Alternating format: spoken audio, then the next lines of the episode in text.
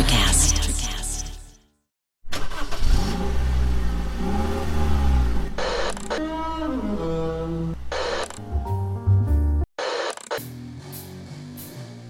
Music. Music.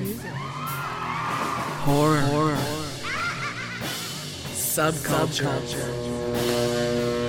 And, overall, overall bad, Welcome, welcome, welcome to Kettle, Whistle, Whistle Radio. Radio. With your hosts, Dave, Dave, and Sean. Sean.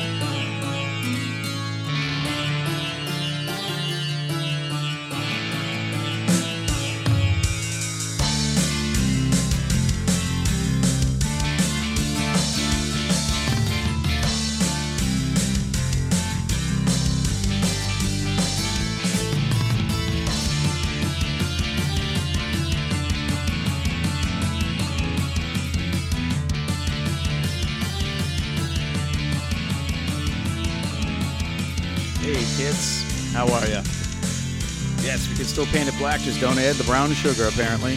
That will get you in trouble. And that is D Factor. Enjoy John Young's stuff. You can always hit him up on my friend's page. And D Factor does a lot of our background music. And we want to thank, of course, Kettle One comes from Electric Prawn, Charlie Fleming's unit. So you may or may not be aware we had some server issues earlier in the week of course, as we get you iHeartRadio people here at Kettle Whistle Radio for the first time, that's when the server issues kick in. But hey, they fixed it. Our server, Hipcast, got on it. And apparently, what they were doing was updating so that they don't get ransomware. Uh, you know, believe what you want. I got it straight from them. Now, tonight, yes, it's Halloween season. Got Charlie St. Cyr dash Paul. Charlie St. Cyr Paul. And that's Charlie St. St.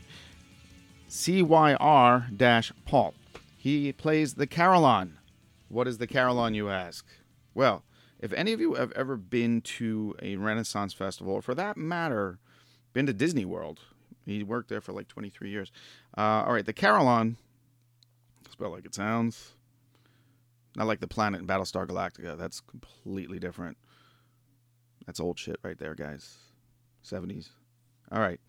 But the carillon is a pitched percussion instrument that is played with a keyboard and consists of at least 23 cast bronze bells in fixed suspension and tuned in chromatic order so that they can be sounded harmoniously together. And uh, yeah, like I said, this is a one man band. He's coming up. He's a great guy. He's a lot of fun. And uh, you get a little tidbit from HB3 Remember that guy with the piccolo bass? Yeah, I'm gonna get these guys together at some point, and it'll be um, weird as all fuck. but my God, will it be good? All right, um, HB3, you'll hear a little snippet from him for our Halloween sessions here. I think you're gonna hear more from him anyway at, at some point. Uh, I know tomorrow. That's why I'm getting this up as soon as possible. Uh, tomorrow is the Halloween Fest at. It's actually Nightmare at Willow Station, the Willow Station uh, restaurant. At um, it's in Castle Shannon, south of Pittsburgh. Uh, great place, great food. Be there with Robert J. Hoagland and Jess Weary will be with us as well. Uh, this is a Gross Fest. I call it 2.5. He had some select vendors, myself being one, which was really cool. Christine Soltis will be there, Maddie Deering, and uh, cast and crew of Gross Fest, of course. There'll be karaoke later in the night, but this thing starts. It's not going to get in the way of your Halloween festivities if you have any tomorrow, Saturday, October 30th. It starts at 2, okay? I'll be there bright and early myself. So, hopefully, we'll see you there. And if you're not going out anywhere, Bakuasku on this is on YouTube, folks. The Halloween Spooktacular is up. Don't miss it. Loads of rock stars on there. It's definitely fun. All right, Buku Asku on YouTube. Halloween spook. I'm sorry, Spooktacular. Okay, and uh, what else have I not mentioned? Now, oh, if you like Charlie's stuff, that we're gonna um we're gonna play at least two songs for you tonight. If you like our guest, all his stuff, his music is available on Spotify, of course, and iTunes. And I believe he'll throw one more in there. He is not on Bandcamp, so don't look for him there. He did make that clear to me. And I hope you enjoy this. And uh, sorry if you had any um, speed bumps along the way trying to upload us uh, about two days ago uh, or listen to us anyway. That's over. We're back. Hopefully you hear this. Don't give up on me yet. Got a lot to do. Lots to do. Lots coming up. All right. And uh, again, the Spotlights, we'll be recording with them in a week. Uh, Spotlights are an amazing band. Look them up if you didn't hear them yet. Um, I would love to play a song right now, but we're packed full of stuff right now. And uh, again, thanks for D Factor for the music. And I feel like I'm forgetting somebody. Oh yeah, our guest. Let's get to him. What do you think? All right. Enjoy in uh, let's let's see. Maybe we'll just play a little something something just before that. Uh, if you kind of like this one before, uh, I'm gonna play it again because it's so damn cool. All right, this is Frail, who they're now over in Europe, touring right now, and this is Bela Lugosi's "Dead" by Frail, of course. Wow. Enjoy. Thank you, and thanks for listening. All right.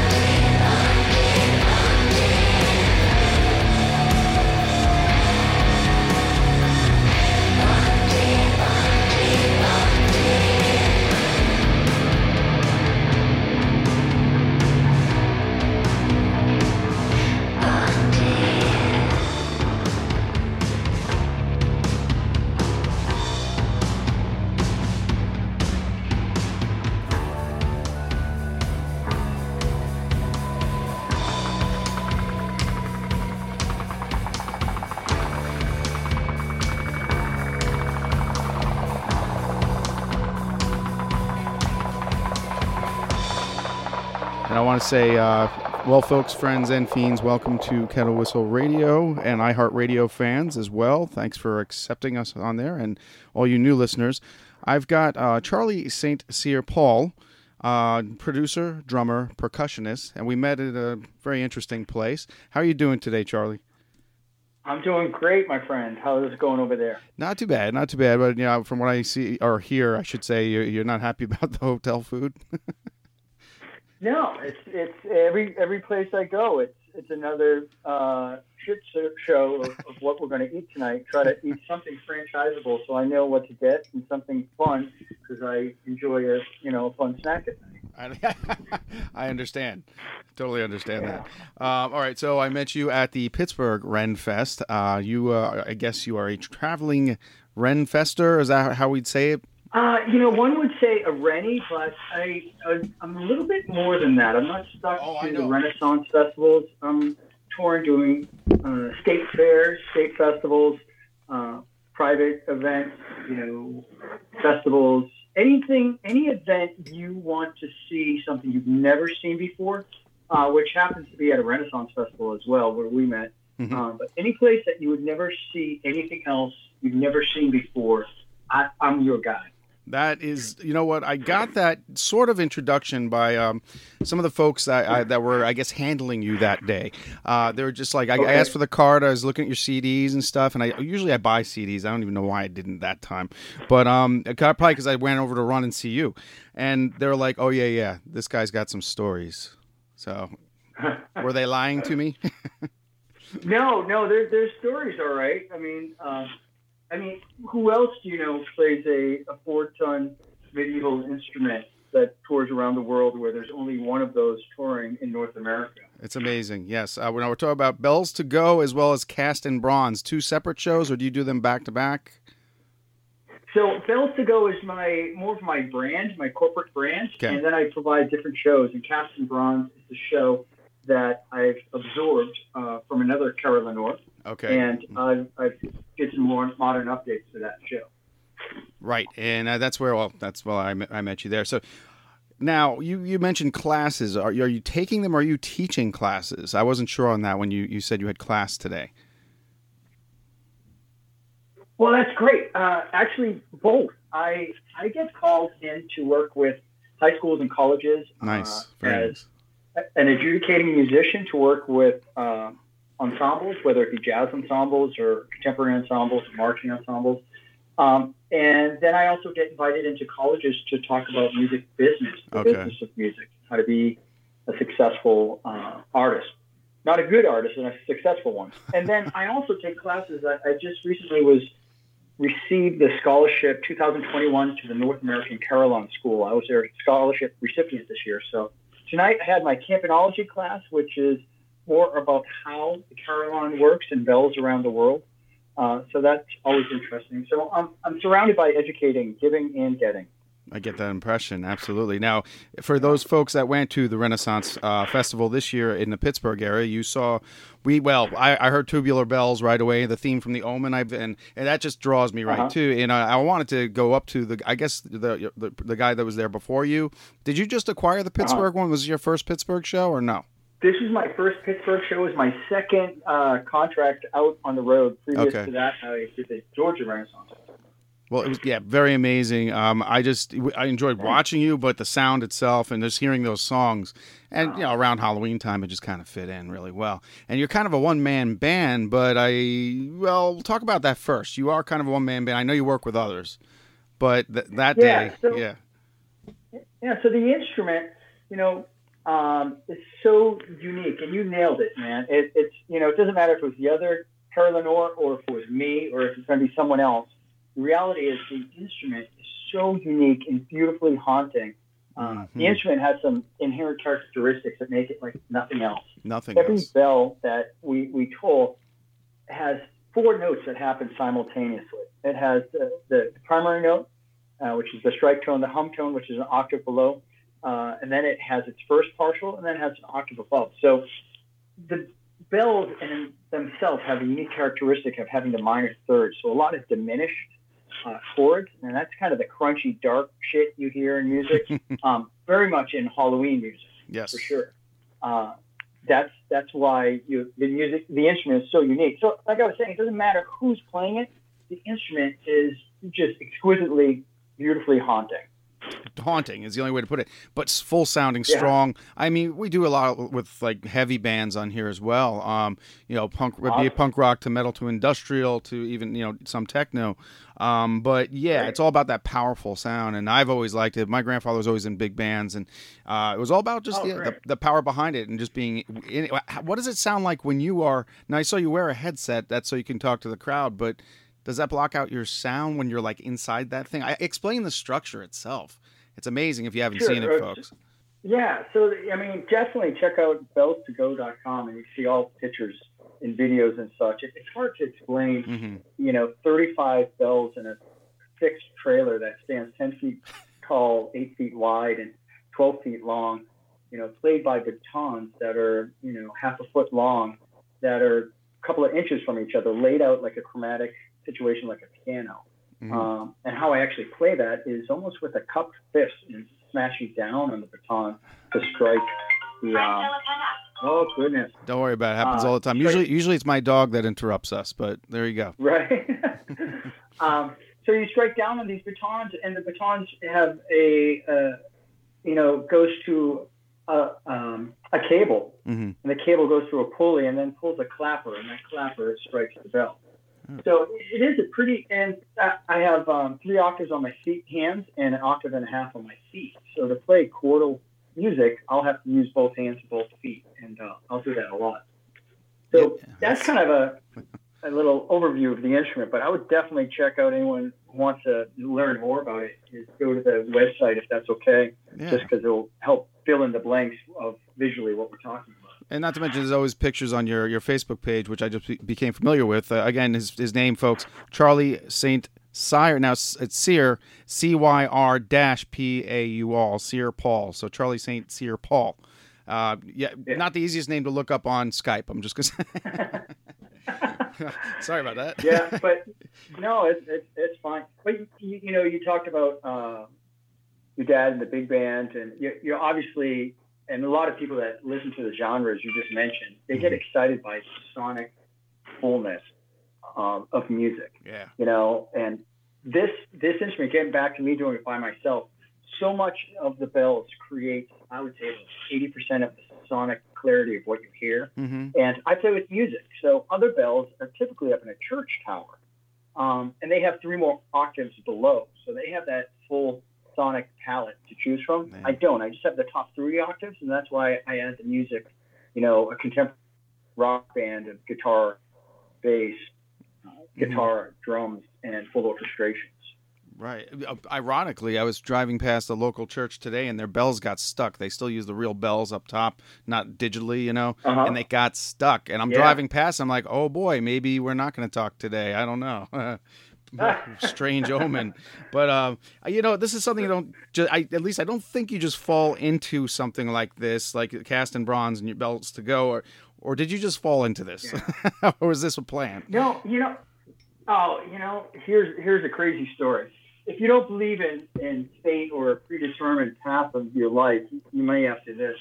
I, it, 23 years ago, I was at Disney World, and I and I've had a wonderful career playing as a musician at Walt Disney World and Universal, doing a lot of corporate things in that area. Mm-hmm. I auditioned for this guy who had this strange bell contraption, hmm. and he was hiring a band because something went awry with the band he had brought down from Philadelphia. And the music was interesting, it was complicating, it was haunting. And, you know, being a, a, a jazz nerd and into the fusion style of stuff and seeking out something a little bit more heavier, it was like, I have to take up on this audition. And um, my buddy, who ended up being in Vegas playing all the surf shows up there, he and I went to this audition and, uh, and, and we auditioned while this guy was playing the music on a keyboard, and we thought it was kind of corny, but the music was really hard. So we ended up getting a gig, and we played with him at Disney for three years. With Wow. Okay. and he he was you know Carolyn Penna as the original cast and bronze, uh, you know, guy.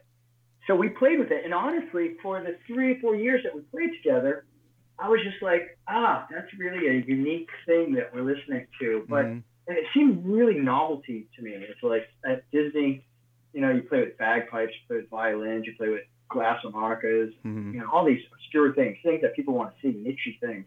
And at the moment, I kind of saw it as that. Um, but then we stayed in touch, and I ended up being his drummer on all of his recordings for 23 years Wow. uh, working with his bands, and we developed this great relationship. So about a year ago, I get a phone call, and Carolina Della Penna, his first name's Frank. Frank's kind of a gruff man from Philly. He calls me out and he goes, Charlie, uh, you want to play the bells? And I said, uh, no, no way in hell do I want to play the bells. And he's like, you know, you can take over. And I was like, no, no, no, man, that's that's not my calling in life. Um, it was just so complicated. I mean, what, what the hell am I going to do? Go on the road and carry around four tons of bells? It, it didn't make sense. so we hung up, and then he called me back like an hour later. He goes, Charlie, listen, the bells have chosen you. Oh my God! What are you going to do? And I was like, oh, sorry, I, I don't know. And then it became this responsibility, kind of like you were talking about. The bells are so amazing, and Mhm. once you see them, you're you're hooked on them. And, and if you've never seen them before, you're blown away when you see them. Yeah. It, it became a responsibility more than an opportunity. so it's kind of like someone gifted me a child that didn't have any parents, or you know, and it's like, well, of course I got to play.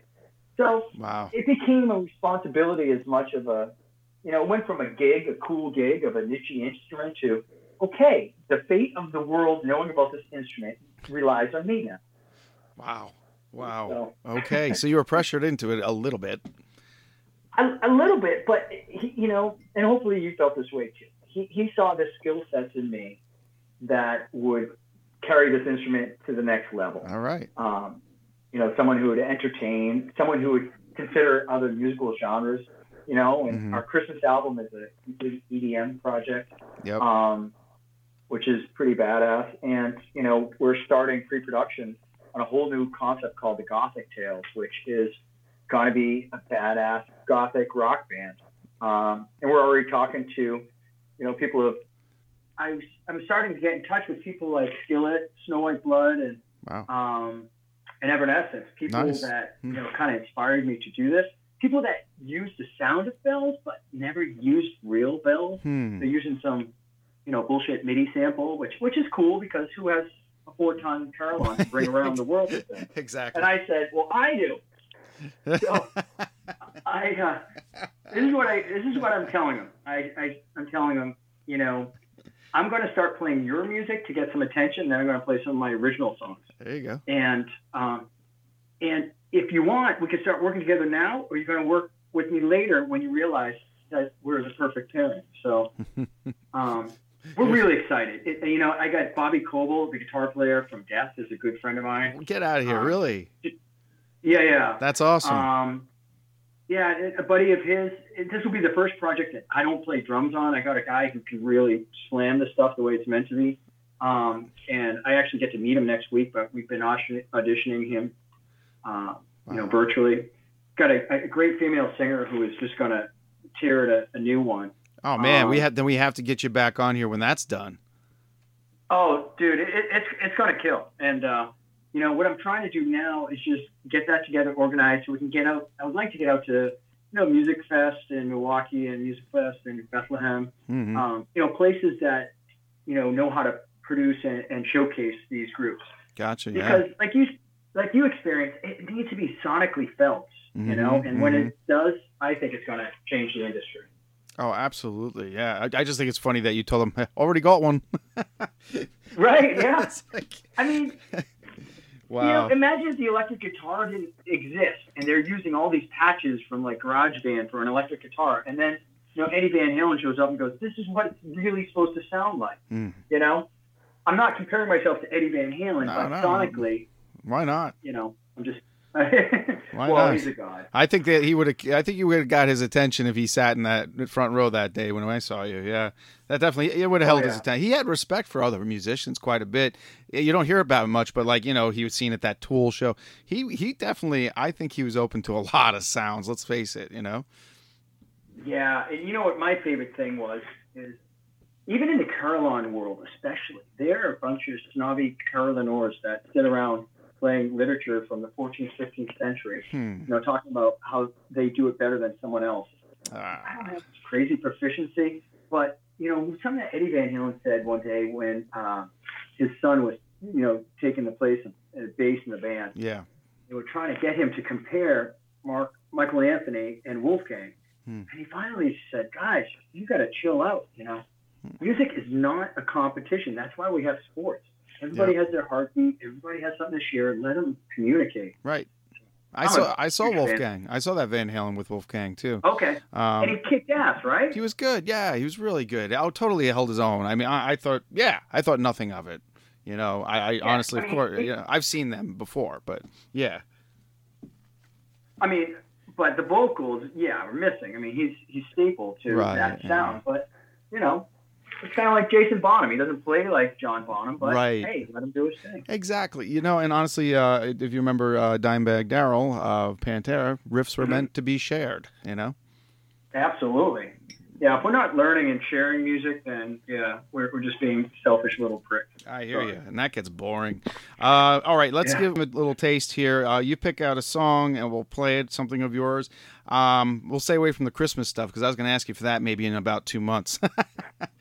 Sure, sure, no worries. That sounds great. You- what do you got? You know, um, I think something is is cool um, is the opening uh, title track to the album Chapter Two. It's a song called "The New Chapter." okay. um, and it, it's royal, majestic. It fits multiple genres, but it's it's something that I don't even get to play because it's not. Um, I don't think it's so listener friendly that if you walked by, it would keep you captivated. Hmm. But I, I think it's a it's a nice introduction to listeners to hear some, uh, you know, simple arrangement that really presents the Carillon in a majestic way.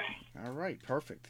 All right, and you said that was uh, the title track, chapter two. You said Uh, a new a new chapter. a new chap. I'm sorry, a new chapter. Okay, but you heard it here, folks. Yeah. And we'll have it all listed for you in writing, so you can actually see his name as well, and follow him on Facebook, Twitter, wherever wherever he wants you to find him. But right now, yeah, well, we're going to play this right now. Oh, and this is off of what rec- record is it? Chapter two just released six months ago. We'll get right back to you. Enjoy this, folks. You get a taste of what the, what he's talking about, and then we have a couple more questions to follow up with that. And thanks for listening to Kettle Whistle Radio. You have a good day, night, and I hope you come right back.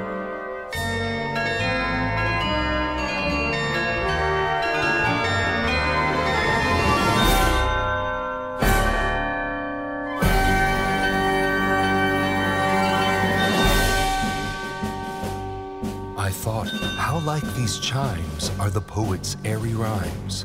All his rhymes and roundelays, his conceits and songs and ditties. From the belfry of his brain, scattered downward, though in vain, on the roofs and stones of cities. For by night the drowsy ear under its curtains cannot hear, and by day men go their ways, hearing the music to the break of dawn, but deeming it no more, alas, the hollow sound of bronze. the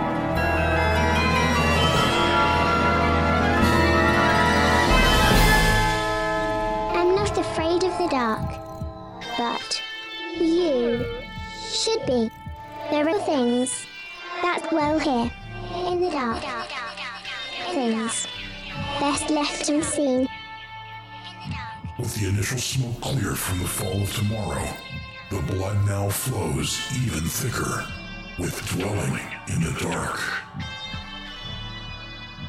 Eleven stories. All bits of the same mysterious puzzle, fitting together with horrific parallels to its predecessor. Get ready for new, truly terrifying tales set in the broken world from the fall of tomorrow. Take a closer look at what's now dwelling in the dark. If you dare. Available on Amazon in traditional print and ebook. Get your copy today. Visit www.fairlydarkproductions.com for more info on the author and his work. Hi, this is Martin Atkins from Public Image Limited, Killing Joke, Ministry, Nine Inch Nails, Pigface and the Damage Manual, and Murder Inc. and Brian Brain, and you're listening to Kettle Whistle Radio. There you go, folks. You just got a taste of what he was talking about. Charlie St. Cyr Paul, the master behind, oh my gosh, I, where do we, the Carillon? It's called the Carillon, correct? Yeah, definitely. The instrument's called the Carillon.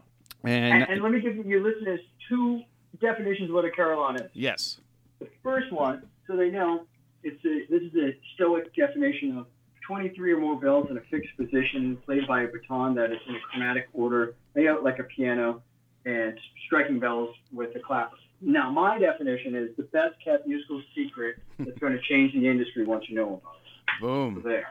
Ah, I love it. I'm glad you could do this for, with us, man, because uh, we're you know we're about 253 shows in, 13, 14 years now, and uh, we've had so much of everything. This is one thing that was missing, and I, I almost approached. Yeah, I. I was going to approach you, your other guy, um, about three, four years ago, with the last time we saw the Renaissance Festival, and I, I chickened out. I didn't want to bug him because he was getting attacked by people, you know. And I, I, you were you had a you had a line there too, but I was like, you know what, this time I'm not going to let this go. But um, yeah, I've You know what? You know why you came exposed to me is because he had a mask on and I didn't. Yeah. You're more approachable and better looking. That's really funny. I was going to mention the mask. He did seem intimidating. He did seem very like like a ninja. Yeah, He's a kids Caroline love me now because I'm not as scary. That's pretty funny. That's funny. Oh, so yes, I, there were kids coming up to you. Yeah, there were kids there, and younger folks, older folks. Yeah, you know what? You have a point there. It's because your face was. You, they could see you. They could see you were personable. Yeah. Uh, no offense to the other guy. And no, you know that that other, individual we talked about, carillonneur Della Penna, Frank Della Penna, he is a master. I mean, a true master, world class. carillonneur studied in the French Carillon School. I mean, there's probably probably three people in the world that are playing on his level. Um, and so I, you know, I, I joke about him. That's because he's a dear friend, but no mistake, he is the originator. He is the original, and uh, you know, my job is just to take it to the next level, and that's that's what I'm trying to do. You definitely did it. Uh, let me ask you this uh, uh, non-musical question: What is your state of mind currently with things today? How things go? How do you feel right now? Are you in a good state of mind? About oh, I'm in a great place, man. Yeah, good. Yeah, are you talking about mu- music? Or? Oh no, I was putting music aside, just the state of affairs, world, and because you, you're seeing a lot of it, at least this country lately, or are you seeing a lot of the world Yeah. right now? Yeah, yeah. You know, I- I'm seeing people that are, are wanting to adventure and forget about things, Uh-huh. and that's that's the joy of being an entertainer. Being on the road is you're you're in everyone's vacation space. You know, they're Yeah. they're trying to escape reality for a minute. Yes. Um, so I, I love it. And, you know, especially after this pandemic, regardless of what side of the coin you fall on it politically, Mhm. people are just hungry for normalcy or, you know, some, something to be entertained by. And I'm thrilled to be able to provide that. Hundred percent, man. I'm I'm doing my first convention this Saturday. It's a mini convention uh, at a local uh, Oh, pub, bar, and grill. Yeah, we're doing a book signing. It's it's uh, it's for Halloween. It's a horror fest called Gross Fest, and basically this is 2.5, very watered down, cut down because it's in a smaller place, and not everybody's going to go to a giant convention right now. but it's getting better. It's getting better. But yeah, it is at the Willow Station, folks. If you happen to be in Castle Shannon or Pittsburgh area this weekend, uh, the weekend of what is this weekend anyway? What date are we at now? Uh, We're on the Halloween weekend. Yeah, so the 30th. in- yeah. I'm actually in Boynton Beach, Florida, this weekend playing a pirate and mermaid Halloween festival. Oh wow. So I actually put together a Halloween show where I'm playing. I just put together a nice uh, arrangement of uh, theme from Dead Silence. Oh wow, great. Um, oh, that's I love yeah. that. Yeah. That's and a, it translates really well, you know, getting back to that diminished chord structure. And then I'm doing stuff from The Omen, you know, the tubular bells, yep. and then Phantom of the Opera for the old people so they can still think I'm polite and nice. Of, of course. and and then you know from the Omen O Fortuna, which is just a classic kill kill me movie. yeah. know. So I think we're going to have a super fun Halloween. I'm excited. Good, good. I'm glad to hear that, man. Good Yeah, luck on your book your book signing, man. I, I appreciate. Yeah, Right. we've got uh, we've got I've got a ton of books of old stock that's been sitting around for two years. You know, um, then I got the new. We have a new comic book out, Doctor Peeler, Demon Psychiatrist. I'll have to send you a copy of that if you're into comic books. Uh, issue two is coming up. that. I'd love to send it to you, man. My artist uh, Bob Hoagland is amazing. So, yeah, he's going to be there, folks. You can meet him and get. He's got some artwork that'll blow you away. So that's if you happen to be there. Um, and oh, I know. What are what when? Hmm, do you have favorite pieces that you play? Like what? Which ones stand out during a performance that you enjoy and look forward to? Yeah, Okay, so the ones that I love and enjoy are not the ones that people like. Oh, interesting. So okay. it, it's very short lived typically. I, you know, I started doing. I, I want to sing. I, I, it's hard to captivate people as an instrumentalist, so I try to sing every show, just so there's somebody there. Mm-hmm. You know, like my wife, she doesn't get instrumental music. She needs a lyric to, to gravitate. Interesting. So I try to give some lyrical content, and I love singing. So I recently was singing Peter Gabriel's "In Your Eyes." oh wow, really? I- oh wait, wait. You I did just- that. You did that in Pittsburgh, didn't you? Okay, yeah, probably. Yeah, you did. But here's the problem with that. It's the one song after the show, people come up teary eyed to me, thanking me, like, oh my gosh, that was just so beautiful. You spoke to my heart, and blah, blah, blah. Right. So I'll get one or two of those. But, but, but, and here's why I don't play it. A good tw- 20 to 30% of my audience walks away because it's just not captivating enough Oh, for the weird. masses in a, in a stage presentation. Okay, well, I will say this: nobody got up and left during the Pittsburgh performance, and I was standing behind a dude that was there with his family and said that was my wedding song, and they were very, very happy about that. Yeah, yeah, Oh, that's great. yeah. You probably don't remember this And- stuff. and Yeah, well, that's good to hear. Yeah. Um, you know, the other stuff I, I like singing and I'm kind of bringing to the forefront is, you know, getting ready for the gothic thing. I'm doing a lot of classic rock thing. Can't So- wait. And I have a back, yeah, I have a background with classic rock, so I put a medley together of three tunes. Um, one Baba O'Riley that I, I sing, which is such Wow. near impossible to sing at eight o'clock at a festival in the morning, then in that medley I also do uh, "Paranoid" by Black Sabbath Yeah, and uh, nice. "Immigrant Song" by Zeppelin. Oh, that's awesome! Holy shit! So yeah, so I I like doing that stuff just because I think an artist is most believable when they're sticking closest to their heart, and that's my heartbeat. You know, is playing that stuff. I love it, man.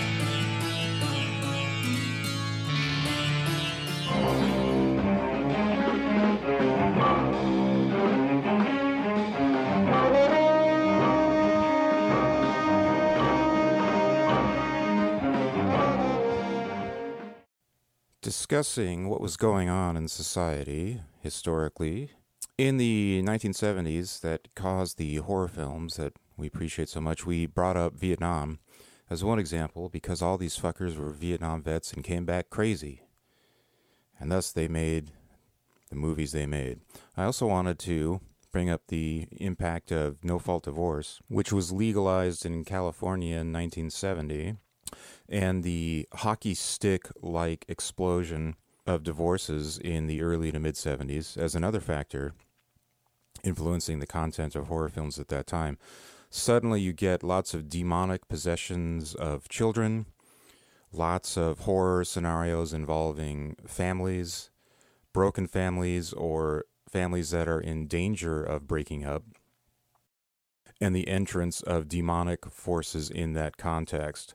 The demonic forces, of course, being symbolic for the entrance of outside predators in the form of step parents, boyfriends, etc.,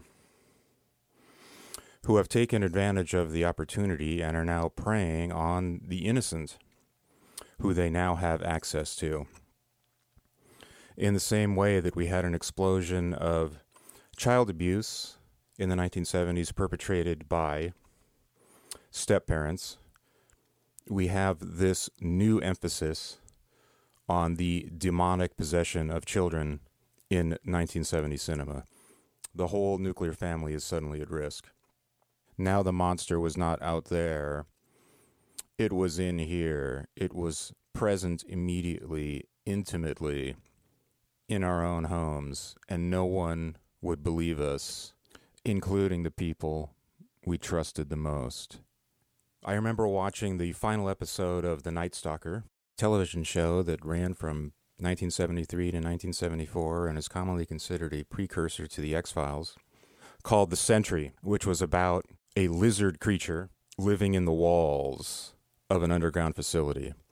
I missed the fact that it was an underground facility and thought it was just a monster in the walls. And I remember the final lines of Kolchak's narration chilling my blood. But if you're in a subway or a pedestrian tunnel underneath a ballpark and you think you hear something moving in the walls, it may not be your imagination.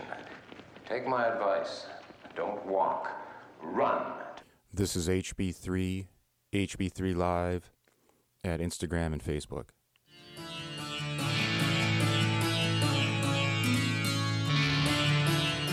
I noticed too in some pictures, but it didn't happen at the show I was at. But you, you have dancers sometimes as well, or you're playing drums to, to with with yeah. It looked like yeah, I yeah. I I love collaborating with any artistry. So you know, it's, you got my head spinning. Even like uh, you know, someone like your uh, uh, illustrator, you know, Yeah. someone like that is exciting to work with. Someone who can you know just blow visually with what they're doing on the spot to the music. Whether hmm I, you know, have had different dancers. I coordinate with different drummers. One of the songs on the album, uh, when I was at the Georgia Renaissance Festival, this is something I wrote right on the spot, and I had everybody else that was playing there. Just, you know, so I had a zither, I had a uh, dulcimer, I, I had a didgeridoo, and had some drummers. I had a bagpipist, and Wow. you know, just just anything. I want people to know that this instrument is is real and it relates on all sonic foundries. I'm convinced. Uh, now I am uh, after seeing it live several times, and uh, but now I. I didn't know about your other stuff that you were doing. That's amazing. Um, and what you said just then about collaborating with other artists, um, yes, it is amazing. Like uh, that, Ro- his name's Robert J. Hoagland. Um, uh, I call him Bob. He spells his first name backwards, but Yeah. you know that's just him. But anyway, um, he he is like uh, totally he can pull the things out of my head because I'm writing it, you know, and, and I feel I have the easy part, but he he's an amazing artist. But you have to be able to interpret it to an artist. And he, I didn't have to tell him too much. Uh, he could pull it right out of my head, and that to me is just an amazing thing.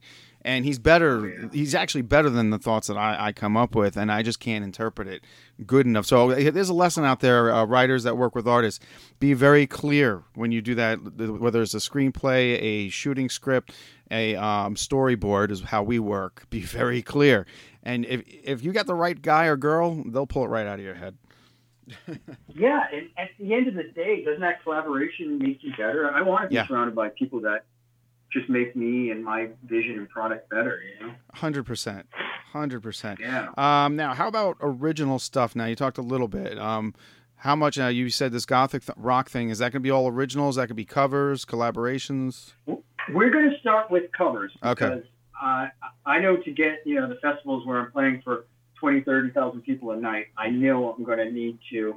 I want to go out strong right off Right. the bat. So I I, want to be the greatest gothic rock cover band Mhm. to start with. And um, and then when people start eating out of our hands, Mhm. then we'll we'll give them some original stuff, and hopefully that will translate into you know international listenership. Yes, we're very fickle people. We like to hear familiar stuff. I like new stuff Right. all the time, but man, you want to get my attention, you know, play Tubular Bells and, the theme from Right. Omen, and uh, from a distance, I'll be like, "Where's that coming from?" You know. So yeah, you exactly. pull the Yeah. crowd. Yeah. uh, let's see. Oh heck yeah! Uh, but I've got to ask this one now. Um, oh, my co-host is not with me. In case you didn't realize, uh, folks, yeah, Sean's not here tonight, but he'll be back on the next episode. He, I, I he would have had some great questions for you, but that's uh, timing thing. Um, what was your first instrument that you played though? Obviously, it wasn't wasn't this. Right. hey, mommy, can we go to band band invitation tonight when they introduce all the new instruments? I want to pick the carillon. The Carillon, Uh, of course. No, so I was. Uh, I started wanting to play drums, but of course everybody wants to play drums. So my Mhm. band director had me starting with low brass, which was so boring, and I was not into it. Um, so then I ended up getting playing trumpet, and then Mhm. percussion, drums, and trumpet. And then, you know, by the time I was in high school, it was just all drums and drum set. And, um, you know, and then in the last 20 years, I've picked up, you know, bass guitar and enough piano, keyboarding, and even guitar.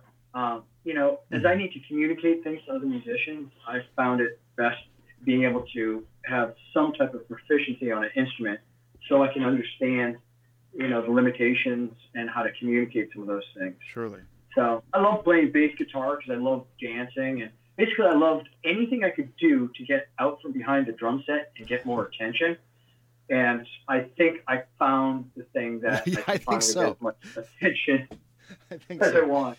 Oh man, that's funny. No, I started with drums myself. Um, went drums, Okay. and then I went saxophone because uh, my grandfather played saxophone, and I wasn't very good at that. And drums, I was just near uh, keeping a pace, kind of. But then I went right to the bass guitar because it was fun. Oh, okay. Yeah, So are you playing bass guitar now? Is that something I- you're doing on a regular basis? not on a regular basis. No, I was in a, a horrible punk rock band in my uh, Yeah. teen years, and after that, I was just kind of fooling around with it. And yeah, it's collecting dust right now. But now, all, of course, all I know are bass players now, um, including my co-host. It's just the funniest thing. Okay. But yeah, it is a fun instrument, a fun instrument. So, what you progressed from the bass guitar? What did you do next? It was, you know, drums was always the main thing. Okay. So, uh, and then, you know, I was, I was uh, auditioning for some stuff with Cirque du Soleil, so I ended up picking up guitar to, Ah, to okay. learn, um, you know, kind of get that back together, just enough to, you know, um, do the things I needed to for certain shows. Um, but, you know, I, I, I do a lot of production and I do a lot of uh, custom show Hmm. design. Okay. So, you know, I'll play a cajon one day, and the next day I'm playing a, a, a MIDI vibraphone or a Zen drum or some other futuristic, you know, component that keeps time and makes noise. You know. I boy, do I know somebody that you have to meet if you're ever out in the West Coast. Um, he has a bit on this show, uh, especially during the Halloween season. Um, he's known his band and him. He produces everything himself. HB3 is what he's known as, but he's his name is Hugh Okay. Bonar. Hugh Bonar. Um, he uh, basically uh, reinvented or invented the piccolo bass guitar. Oh Uh, yeah. Yeah, yeah, He- amazing stuff. Uh, I would suggest if you're into, you'd want to hear some of his episodes. His music's amazing. It sounds like it's right up Oh, your alley, man. Like something you'd love. Um, defend, oh yeah, absolutely. Make make sure to give me a contact there. That I. I'll gladly introduce you guys. I mean, you guys could probably talk for hours. Um, if I had you both on the show, I'll- you you wouldn't need me. um, but uh, but well, you, we would get so lost in self-indulgent musical masturbation, we would need you to get us on track. I'm telling So- you, I'm telling you. You know what? I at his request, uh, rather, I, I'll ask his permission. and I'll just introduce you guys a messenger, and you you want to Yeah. you want to listen to. I mean, he has. You could watch some videos. It might even inspire you because I know he's inspired a lot of people. But he also teaches Okay. music too. Um, you kind of answered my question on this one. Um, but I I was going to ask you if you did any soundtrack music or any music for TV and film. You mentioned Cirque du Soleil. Yeah. So um, That's I've, live. I've done a lot of music designing and writing for attractions in the uh, theme park world, the cruise ship world. Oh, that's cool. Uh, a lot of cor- yeah, a lot of corporate stuff. Um, you know, I played with bands back when MTV and the real world was a big deal. I was on a couple of those theme songs. Um, you could pull up the ACC, ACN network and E ESPN2, and that's my drumming on all that stuff. oh wow. So, done a lot of a fair amount of national stuff. you know, you can find me on every Cast in Bronze CD, the two that I've done and the nine that came before me. I, I'm the drummer on all those, which is cool now because I'm playing to tracks of me. And I'm like, damn, this drummer is like grooving. He's doing all the things I would do. This feels great. and it's me. That's great. I love it. It doesn't get better than that. Uh, I don't think it Right. does. Uh, who have you proudly worked with, and who would you like to work with? Uh, you know, the, the musicians that I'm most proud to work with are no one that anyone would, would know. I could give you a bunch of big names, but out of that, the people that have inspired me that I love working with are true artists. There's a wonderful saxophonist in Orlando who has uh, been with Cirque du Soleil for years. His name is Elaine Burdette. Hmm. Uh, Alain Burdette. And, you know, every time I get to work with him, uh, I'm inspired and, and moved by his transparency as a human and as a musician. Um, I like those are the people I, I really get off working with, and people I love to work with. You know, I, before it was you know Tower of Power in the funk world, Hmm. and uh, it was you know being able to go on tour with Boston or Aerosmith.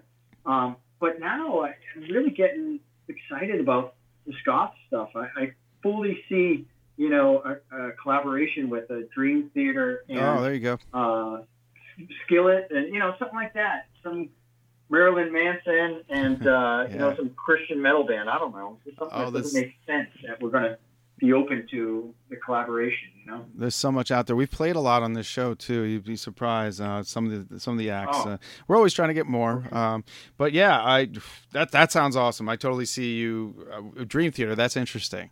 I, I, that, that's uh, Yeah. they're hometown heroes for me uh, back on Long Island, New York. But uh, yeah, they've def- right. yeah they're still going, man. I can't believe them. But yeah. Um, so I, that kind of brings me to my next question: musical influences that brought you to this. Well, it's a very select form of music, but what were you listening to prior to all this? Were you a, a metal guy? It sounds like you liked funk as well. Yeah, big big funk. I grew up as a, a, a jazz fan. My my brother's a world class jazz guitarist and fusion guitarist, and Mm. listening to bands like Tribal Tech and, and Dixie Dregs and Weather Report and Zawinul Syndicate. That whole world, which is like a fusion of rock and jazz. Mm-hmm. Um, I'm a huge Sinatra fan.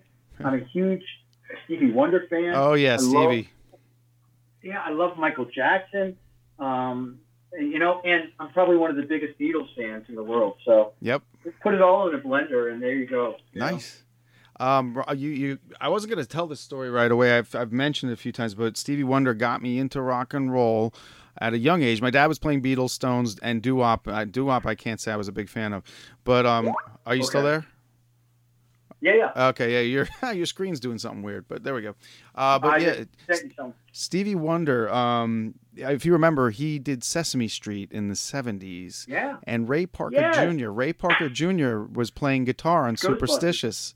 Yeah, but he was doing. Yeah. he- That's him with the. gi- He had the giant hair, and he's playing Superstitious on Sesame Street. And I just put it Oh. together recently that that was Ray Parker Jr. playing with him. I, I, the radio guy, you know. Yeah, Yeah.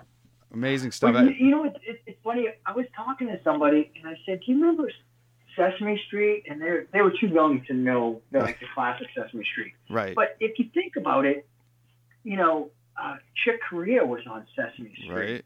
Right. Um, Bobby McFerrin. I mean, there were just like so many Yes. iconic, Bobby great McFerrin. artists that were.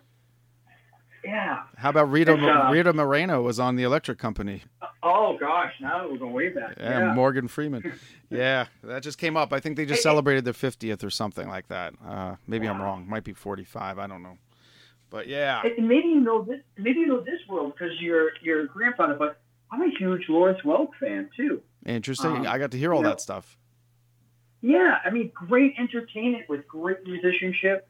Mhm. Um, you know, I, and and then and then for me, I was I was thought I was going to take over Anton Figs with the Tonight Show band, uh, the Letterman band. That Wow. was my goal in life. That's funny because David yeah, I- Letterman, he was my goal to become a talk show host. Okay, yes. so now we're dating ourselves. Yeah, we certainly are. That's all right though. It was a good good period of But time. are they not the best? Yes. What they did, right? Hundred percent the best. Yeah, I, I totally miss. Well, I miss David Letterman. Although you can still catch him. I don't, what's his band doing these days? Uh, Weinstein or Was that the Weinstein family band? No, that that's uh that was ended up being the Conan thing. Conan. That was Um, Conan. It was the father and son took over or something. Yeah. Yeah, That's okay. all. That's all what it was. But I mean, Paul Shaffer and Anton Fig Yeah. and Will Lee. I mean, just iconic musicians. You know, you, I don't know if your your listeners obviously know the band Kiss, but the first two Kiss albums, the drummer on that album, Yeah. everyone thinks was Peter Criss, Yeah. but he actually couldn't cut it. So actually, it was Anton Fig from the Letterman band Oh wow. who signed like a 20 year, you know, non NDA, but he couldn't tell anybody. Wow. I don't know. I may have heard something on satellite radio about that, but I missed the whole story. Oh, that's interesting. Okay. That's good stuff. Right? Wow. Yeah. Oh man. Uh, well, what is? Uh, gonna ask you, what was the most fun you've ever had on stage? Is there a point or a show that stood out the most? Um, you know, it, when I cry, I'm, I know I'm in a good place. Wow. Like when I'm just moved to tears. Uh, and it's happened in stadiums and it's happened in arenas. It's happened at the, you know, uh, playing with John Farnham and opening up for INXS. Oh my God. uh, or at least a show in Australia, Super Bowl 25. I mean, big shows I played. But recently, sitting behind the Carillon, it was kind of like maybe three weeks ago when my head removed itself from my body and kind of looked down at what I was doing. Wow. And I knew it was a responsibility, but I thought to myself, I'm actually doing this, and it sounds gorgeous to me. um, and I- and I was I was brought to tears. I mean, not by me, but by the instrument, and I was able to facilitate the instrument. Well, yeah, you're like melded to it. You know. Yeah, yeah, I, I totally believe that. That wow, no, that's huge. That's music, baby. That's uh, that's what it's all Yeah. about. You know, really, you want that. That's And you mentioned a while back, and I'm sorry I didn't finish answering your question. What I'm listening to in my ears, Oh, my cool. in-ear monitors. it's cool. Um, so my in-ear monitors, I have microphones all over the bells, and those are just for me. They're not. They, I don't mic the bells. I just play at the volume of those. But the miking of the bells is for me, and in my ears, Mhm. it sounds so. It sounds like I'm in a cathedral. Um, and I purposely made it as good as possible, just so I'm getting off on every performance.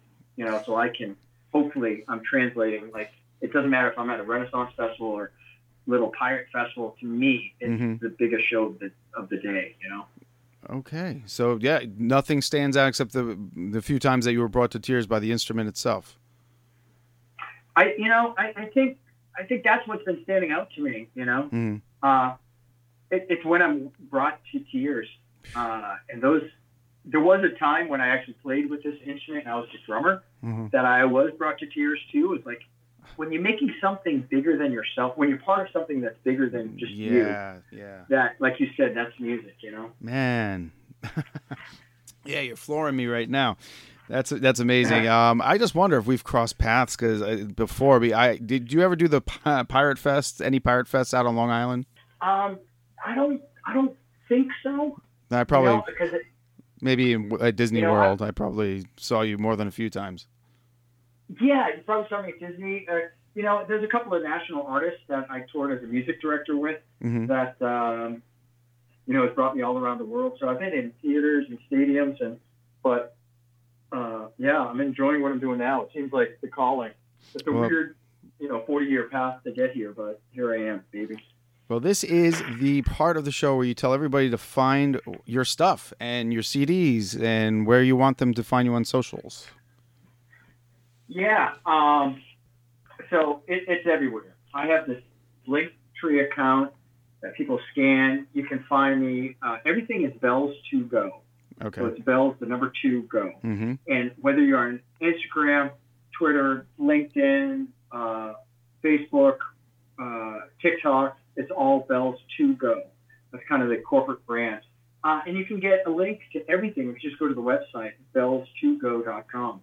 Uh, on there also has my touring schedule, and we're about 16 to 18 months out with a current touring schedule. So um, it's good to check out. You can purchase all the music directly from the website, or um, you know, Spotify seems to be the jam lately. Yeah. Um, so people can find it there. You know, and to get national and international recognition, we're, we're working with Spotify just to get that uh, those streams and get on the curator's playlist to get international, you know, attention. And his name is So Charlie. I think the best place is. is- You forgot your name. We, we got to get your name out there again. Charlie Saint Oh, St. Paul. Cyr Paul. Yep. And Yeah. it's from four parts, folks, including a dash between Cyr and Paul. Very important for radio to do that. Radio doesn't do that enough. Yeah. You, can, you can listen to an interview for 45 minutes and they never reiterate to tell you how to spell the person's name. And it drives me crazy. Oh, yeah. Pet peeve. I've been listening to radio point, way, for way too long. Uh, and hey, uh, Charlie, do you like horror movies? I love horror movies. Ooh, got some favorites. It is the Halloween season.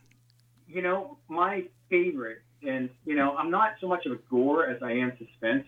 Okay, I hear that. Um, the, yeah, The Shining is my uh, most tragic movie that I love, and Kubrick, it- I, yeah. I'm just, yeah, I can't watch it enough. Right? And the know, sound, the and soundtrack. The soundtrack's amazing. Yeah, um, but I also love, you know, Carrie and Christine and Mhm. um, Cat's Eye, and you know, those are the type of movies that get me off. Cool, cool. Yeah, I, I'm I'm a '70s guy when it comes to the horror movies and uh, nostalgia. I'll watch '80s. Okay. Um, I mean, you know, yeah, it got into too much comedy in the '80s, and then it got serious again. Right. Right now, I mean, I, I got Shudder, and Shudder is an amazing station. So, and you get the foreign flicks too. Tell, what? Tell me what? What should I check out this Halloween? to Be terrified, not in a gore way, but in a Okay. suspense way. You seem to have your finger on the pulse of that. There's a good there's a good uh, possession movie out now that's that was scary. Um, I don't know if it um, it was unfortunately it was dubbed in English and I think it's Spanish. Yeah, but uh, it's called uh, The Old Ways. That's a new one right now. And The Old Ways, Okay. and it's about a, uh, a young lady getting possessed, but. It, there's so much more going on to it. That was a decent suspense film. Um, let's see. I, I always go Creepshow this time of year. I love the original Creepshow and Okay. Creepshow 2.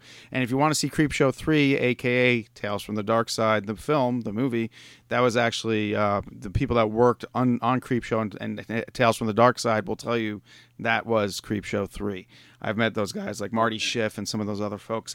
Yeah, uh, Tales from the Darkside is a fun one, man. That's uh, you know Stephen King and Romero, and I mean, uh, I'm reading I'm reading Romero's last book right now, and I know my fo- folks are sick of hearing me say this, but because I'm it's a big book, it's like 700 pages.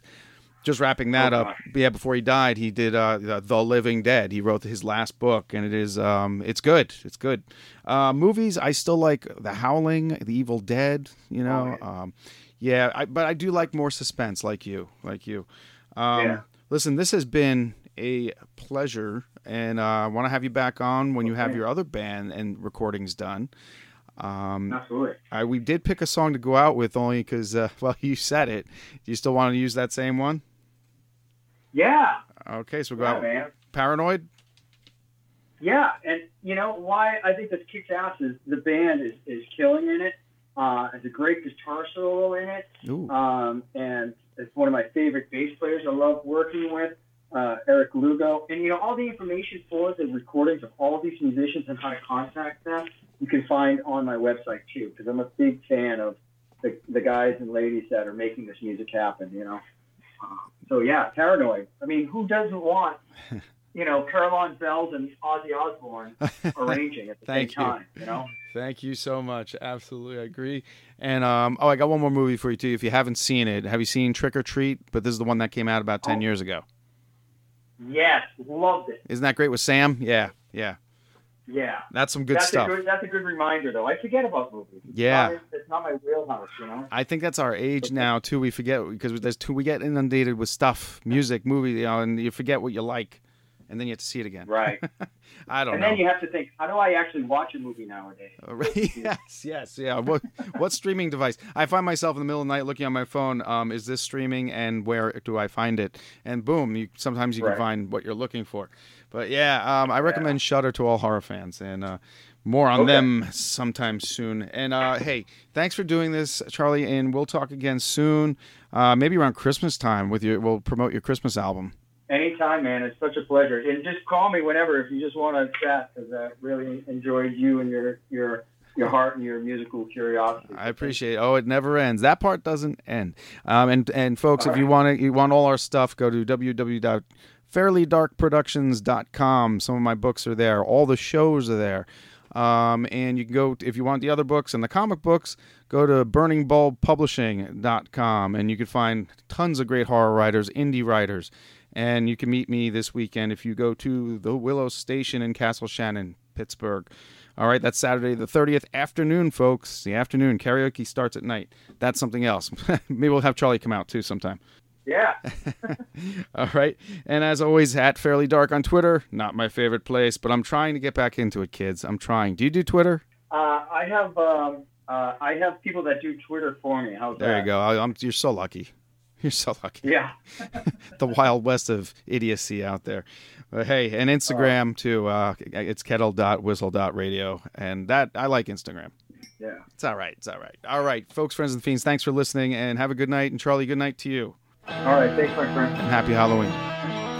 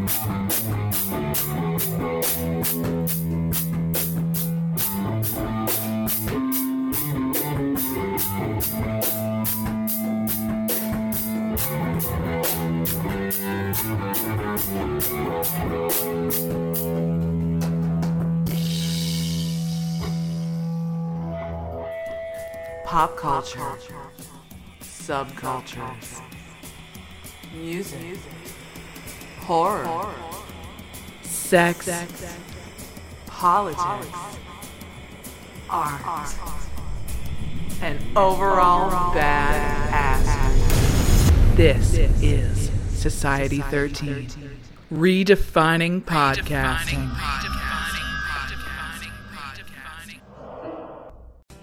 Hey, it's Tim from 50 Years of Music with 50 Year Old White Guys, the comedy podcast you had no idea you needed. Join Ben, Jeff, and me as we continue our musical road trip back through the years and around the globe. See, just when you thought all white guys were like Joe Rogan, you come across three educators trying to remember when we were cool. 50 years of music with 50 year old white guys. Electricast.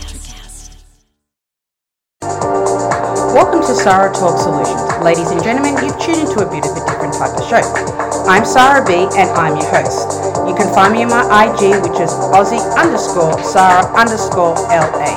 I talk about amazing, relevant conversations and topics and what functions that goes on in this magical, wonderful, wonderful city of the City of Angels. My IG, which is Aussie underscore Sarah underscore LA. Electricast.